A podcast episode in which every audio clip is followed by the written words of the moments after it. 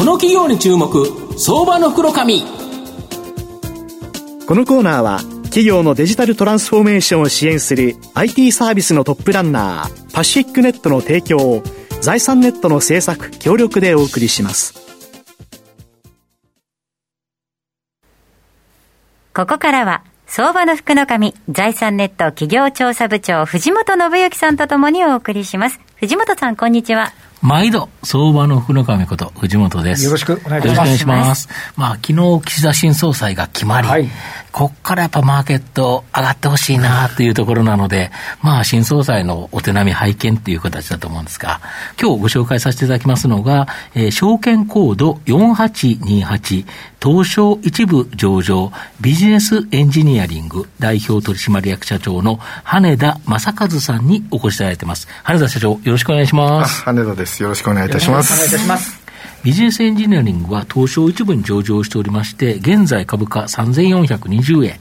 1単位34万円少しで買えるという形になります。東京都千代田区大手町に本社がある日本の製造業にものづくりのための IT を提供している会社になります。大手プラントメーカーである東洋エンジニアリングの産業システム事業本部から創業し、子会社として上場した企業になります。2018年に親会社だった東洋エンジニアリングが全株式を売却し、現在は図研、三谷産業などの上場企業が大株主になっている企業になります。羽田社長、御社は製造業の機関系情報システム導入のパイオニアであり、日本の製造業にものづくりのための IT を提供している会社で、具体的にはこのソリューション事業というのとプロダクト事業の2つがあるそうなんですけど、はい、このソリューション事業ってこれどういう事業になるんですか？はい、ちょっと分かりにくいんですけども、ソリューション事業というのはですね、基幹システムである SAP、はいはい、これらを中心としまして、いろいろな、製品を組み合わせて、はい、お客様に合った最適なシステムを我々が構築するような、ビジネスになります。なるほど。したお客様に合わせてものを作っていくということですね。そうですね、はい、なるほど。もう一つのプロダクト事業ってどうなんですか？はい、私どもその他にですね、自社製のサプライチェーンを管理するシステムである MC フレームというシステムを持ってまして、こちらをパートナー様、販売代理店経由で販売していく、こういったプロダクトを中心としたビジネス、こちらの方もやっております。これは御社が自社で開発して、でその製品があってそれを販売していると。そうですね、全然違いますよね。全然違いますね。そうですね、自社で、開発してその製品を、マーケティングして、そういう代理店さんと一緒に売っていく、そういうビジネスになりますね。だけどこの2つのビジネスがあるということがやはり御社の強みですよね。そうですね、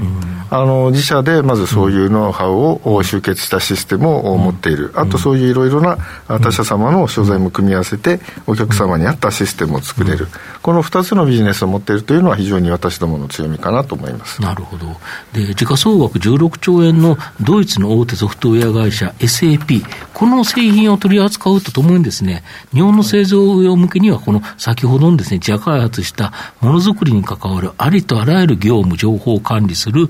製造業のためのデジタルプラットフォーム MC フレーム、これがある。この MC フレームってもう少しちょっと詳しく説明いただいていいですか？はい、ご存知のようにやっぱり日本の製造業さん非常に管理レベルが高いんですよね、ということはやはりシステムに対する要求も非常に厳しく高いものがあります、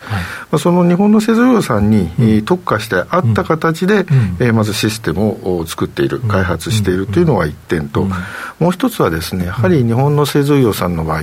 ご存知のようにいろいろ現場で改善をしている、そこが強みになっているというケースが非常に多くてですね、単純にシステムを押し付けるだけではうまくいかないというケースが結構あるんですよね、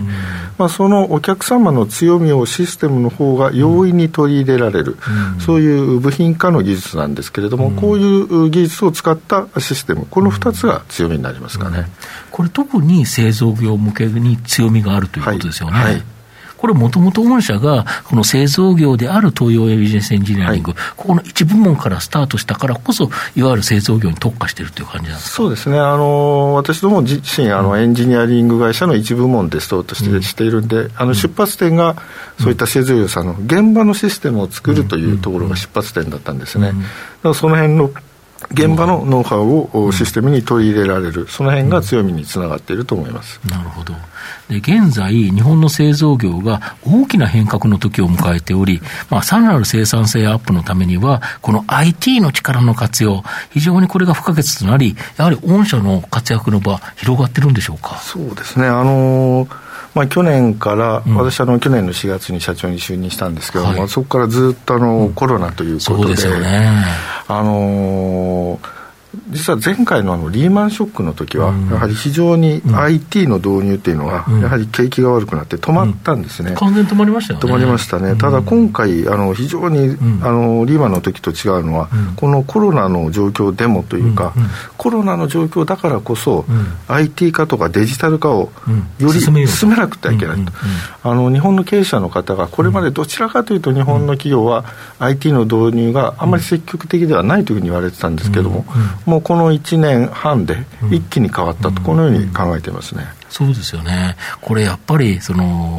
テレワークとかさまざまなところでいうと、会社のシステムもクラウド化しなきゃいけないとか、さまざまあってやっぱりデジタル化だから、 IT 投資のソフトウェア投資って急速に伸びてますもんね。伸びてますね、そうですよね、なるほど。で、新型コロナショック、サプライチェーンの混乱が、乗用車の生産に影響出てたりとかですね、あと中国アジアの、賃金上昇という形で製造業が日本に回帰している動き、結構あるかと思うんですけど、これもやっぱり御社の追い風になるんでしょうか。そうですね、やはりもうなんて言うんでしょうね、生産がより多角化、グローバル化がさらに進むというふうに考えてますので、この時にやはりどうしても今までのように人間系だけで処理するというのは厳しくなってくると思うんですよね。その時まず一つは海外も含めて、デジタル化する必要がある。なるほど。日本人だけでやってれば、暗黙知、維新伝心が通じるかもしれないんですけれども、そういう意味で、非常に対象が海外に広がってくる、これは一つあると思いますね。海外ときちんと連絡する中では、IT の力を使ってきちっと管理をすることが必要であるということですか。そうですね。あともう一つ、これから新しく成長していく分野になるかなと思っているのは、これまではどちらかというと仕事の生産性を上げる、効率化のための IT という、ほとんどそうですよね。ただ今 AI とか IoT とか新しい技術がもう本当に現場で使えるようになってきてますので、そういう新しい技術を使うことによって新しい価値を作っていくような、でお客様が単なる生産性アップするだけじゃなくて、そうですね、もうビジネスのやり方、ビジネスモデルを変えるような、こういうお手伝いをする、こういう分野がこれから伸びてくるんではないかなというふうに思っています。なるほど。御社の今後の成長を引っ張るもの、改めて教えていただきたいんですが、まず今の私どもの中心のビジネスである、そういう基幹業務システムですね、ここの業務の効率化の部分の IT をしっかりお客様のシステム化を進め、支援させていただく、プラスお客様の競争力を上げるような、新しい価値を作るような AI とか IoT を使った新しいデジタル化を進めていく、この2つかなと思います。なるほど。要はお客様の生産性をアップし、さらにお客様のビジネスの価値自体を上げていけるようなシステム作り、やっぱこれができると御社さらに強くなりますよ ね。 そうですね。今でも多分強いんだと思うんですが、お客様自身も強くする、そういうお手伝いをしていけたらいいなと思っています。なるほど。世間ではデジタルトランスフォーメーションという言葉がすごい流行ってますけど、現場の経営者の方としては、そういうことは感じられる部分がある。ものすごい感じますね。これまでやはりあまり超えちゃうとあれですけど、日本の企業のトップの方は、IT はちょっと自分分かんないからちょっとシステム部門の仕事だよって、そういうことが多かったと思うんですけども、もう本気でデジタルトランスフォーメーションに取り組まないと取り残されちゃう、そういうふうにほとんどの経営者の方が思い始めてる。ここはすごく今回コロナで変わったところじゃないかなと思います。あともう一点、ERP とかっておやりになってる企業さんも結構あるかと思うんですけど、これ御社は他社との差別化っていうのはこのあたりはどうなんですか。そうですね、まず先ほどの2つの事業のうち、その ERP を中心にして、その周辺にですね、いろんなシステムを組み合わせて、最適な組み合わせで提供できるという部分と、あともう一つMC フレームってやはり自社の、我々のノウハウ、お客様のノウハウを詰め込んだ仕組みを持っている、自社のシステムを持っているというのはやはり大きな強みかなと思います。まあ、最後まとめさせていただきますと、ビジネスエンジニアリングは日本の製造業を顧客とするエンジニアリング会社、ここから分社してできたシステム会社で、日本の製造業にものづくりのための IT を提供している企業になります。新型コロナショックなどで日本の製造業が変革の時を迎えており、ビジネスエンジニアリングはその変革を徹底的にサポートできる製造業特化のオンリーワン企業としてますます活躍の場が広がりそうです。前期まで5期連続で過去最高益を更新しており、新型コロナショックも追い風としてさらなる収益拡大が期待可能な相場の福の神のこの企業に注目銘柄になります。はい、今日は証券コード4828東証一部上場ビジネスエンジニアリング代表取締役社長羽田正和さんにお越しいただきました。羽田さん、ありがとうございました。どうもありがとうございました。ありがとうございました。藤本さん、今日もありがとうございました。どうもありがとうございました。企業のデジタルトランスフォーメーションを支援する IT サービスのトップランナー東証2部証券コード3021パシフィックネットは、パソコンの調達、設定、運用管理からクラウドサービスの導入まで、